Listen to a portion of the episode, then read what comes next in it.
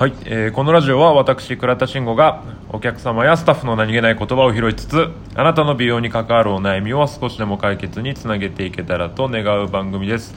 はいえっ、とやっとやってまいりました。えっ、と今回あの望んでた対談がついに実現となりました。であの大阪にありますねあの美容師シェノンの、えー、と代表でありあのオンラインサロン美容ツイサロンのあの代表もお務めのあの坂口さんという方に今日あの対談をさせていただくことになりました。であのこちらの方なんですけれどもあの本当どこから紹介していいのかわからないんですけど、まあ、セミナー活動だったりイベント企画だったりとか、えーまあ、ご自身のオンラインサロンお持ちなどなど本当にこう活動が多岐にあの渡ってる方になるんですけれども、まあ、あの本当僕の美容師観をこう広げてくださったあの本当尊敬する美容師さんのお一人になるんじゃないかと思います。で今日は改めてよろしくお願いします。お願いします。お願いしますどうも坂口です。お願いします。お願いしますありがとうございましいた。やーこちらこそありがとうございますでまああの今日はその美容ツイサロンについてちょっとあのフォーカスをしてあのインタビューをさせていただこうかなと思うんですけれども、あの本当にこういろいろちょっと見させていただいてて本当に活動が幅が広すぎて、まあ、そもそもそ うですね。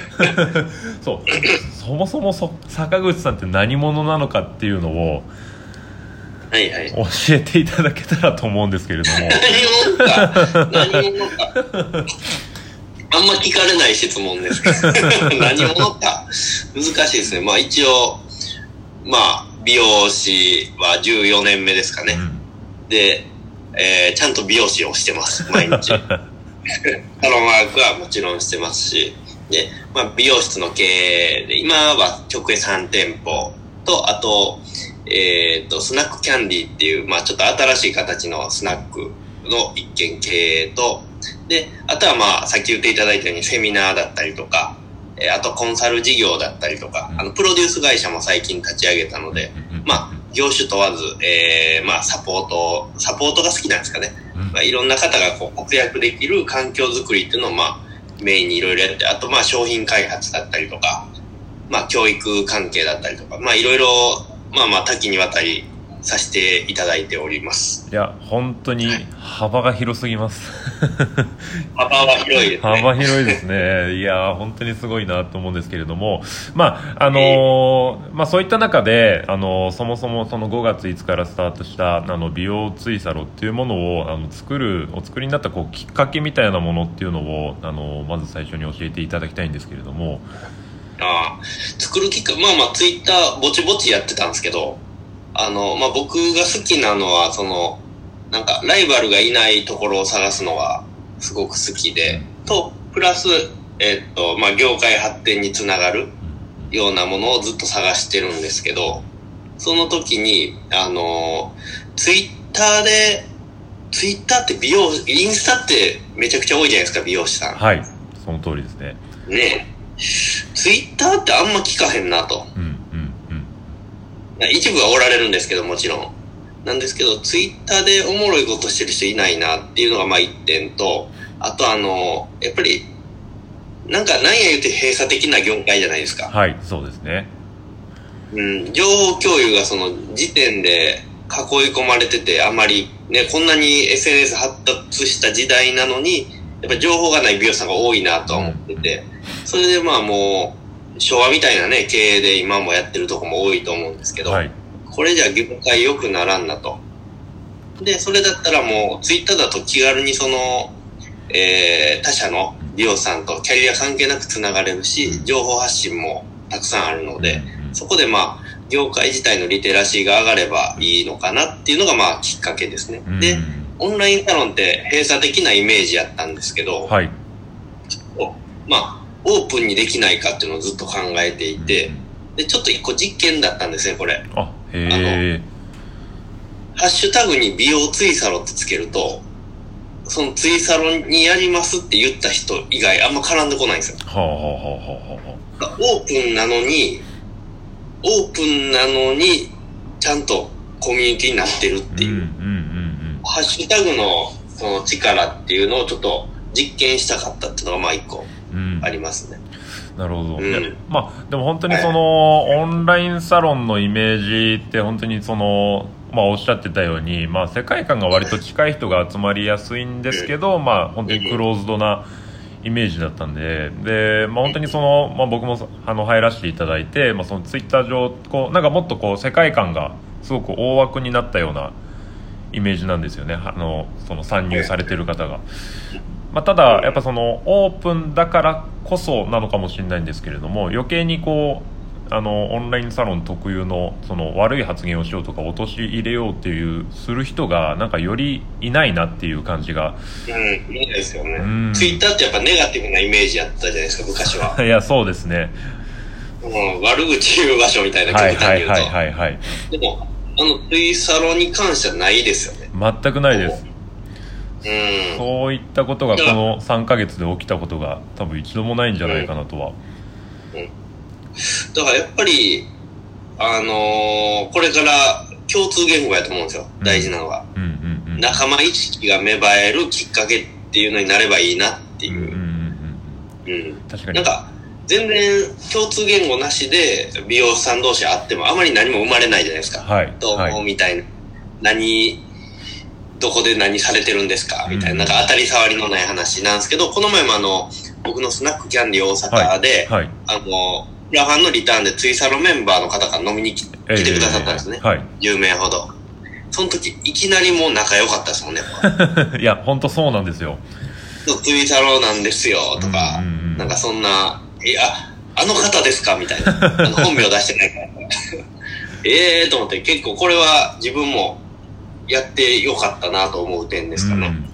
本当それ多分各所で今起きていて、あのーまあ本当多分オンラインズームとかであのお会いした時にももうすでにはい。なんだろうお互いが初めましてなんですけどこう知り合った状態でスタートができてるっていうのがなんかもうこれものすごいことだなって、うん、そうですよね。はい今までじゃありえなかったとは思いますね。うんうんうん。今後だからそういう輪がね、美容学生だったりとかう、んあとはまあ、えーこれからのオーナーさんだったりとか、はいなんかそういうとこがつながり出すと、もっと業界良くなるんかなっていうのは思ってて、で、ほんまにね、今まだ 200何十人ですけど、まあ、広がったらそのスケールメリットって出ると思うんですよ。はいはい業界に対して。そうですねまあ、1000人、1000人、もしなったとしたら。うんうんうん。そうすると、なんかみんなで、みんなの道だったりとか、夢をこう叶えられるような環境になるんじゃないかなとは思ってますうね。んそうですねなんかまあその初めてその数ヶ月で、まあ、それぞれあの、まあ、同じ方向を向いてる方たち同士のこうなんか小さなグループがなんかこう形成をされてきたりとか、まあ、あとは各個人の方の発信に対して、まあ、そういうファン化みたいなのが少しずつ始まってるなっていうのが、まあ、すごい感じているんですけどなんかそれが確かにこのスケールメリットとして大きくなってきた時になんかそういう規模がやっぱすごく大きくなりそうな展開にはなっていきそうな感じはしますね。うん、うん、うん。で、やっぱりあの、メーカーの営業マンさんだったりとか、はい、ディーラーの営業マンの方もね、一部入ってくださってるんで、そうですね。なんか、一緒にできたら面白いですよね。うんまあ、ほんまはね、コロナがなかったらね、ちょっと、ガンガンやりたいことあったんですけど、はいはいはいはい。リアル、リアルとオンライン使って、うんうん。ちょっといかんせんね、ちょっと今はしゃあないな、ちょっと足止め食らってるんですけど、激しくは動きにくいですよねまだ。うん、また開けたらね、と、まずは、もうほんまに、もう関東、関西、ガッとね、うん集まる機会作ったりとか、で、全国に広げたりとうんうか、ん。っていうのは可能やと思うんで、そうですね。うんうんうん。ね、ちょっと悔しいですけど。いやそうですね。は早く早くお会い皆さんにしたいなっていうのはやっぱすごい思いますね。うんうんうんうん。もうすでに大体聞きたいことを聞けてしまったっていうのがいやいやもう終わり。いやいやそんなことままあまさかまさかそうですね何聞いてもらってもいいですよ。ありがとうございますまあ、ね。えっとそうだな、まあ、そのツイサロ、まあ、今後の展望として、まあ、そういうスケールメリットみたいなところはあると思うんですけれども、まあ、なんか、なんか、もう、なんだろう、そのツイッターの枠にとらわれずという意味ではなんか今後こう今チャレンジされてることだったりとか、まあ、今後やっていきたいなっていうこともぜひお伺いはしたいなと思うんですけれども。ああやっぱ僕がしたいのは居場所づくりですかね。居場所づくり。うんまず、まあ、まあ今もですけど外でその普段はサロン内でそのまあ中間管理職的なポジションで発言ができない方だったりとかが、えー、ツイッター上で発言できて仲間が増えて、この、ちょっとやっぱ心がね、満たされる部分もあるじゃないですか。安定するというか。でも、オンライン上での居場所だったりしますし、まあアシスタントの子もなんか相談してるの見かけたりとか、ツイッター上でとか。それでいい流れだなと。まあ一一個は居場所づくり。ほんで、オンラインの居場所づくり。で、リアルで言うと、だから今後だから、求人だったりとかもあるんちゃうかなと。そうですね。うん。うん。ほんで、もっと進化すると、これはもうイメージですけど、多分、一部の美容はもうシェアサロン化されていくと思うんですよ。はいはいはいはい。で、結構、美容ツイサロン入ってくださってる方、子が強いので、はい、多分、こういう、なんかもっといい形のシェアサロンをもっと作っていけたら面白いんちゃうかなと。美容ツイサロンメンバーだけが、はい、働けるみたいな。はいはいはい。うん、で、そこに対して使う財とかを、えー、全体で例えば、えー、法人立ち上げるとかして、会社にしてしまって、ほんで、そこで一括で仕入れて、えっ、ー、と、材料費を抑えるだったりとか、うん、うん。そうするとなんか全国に、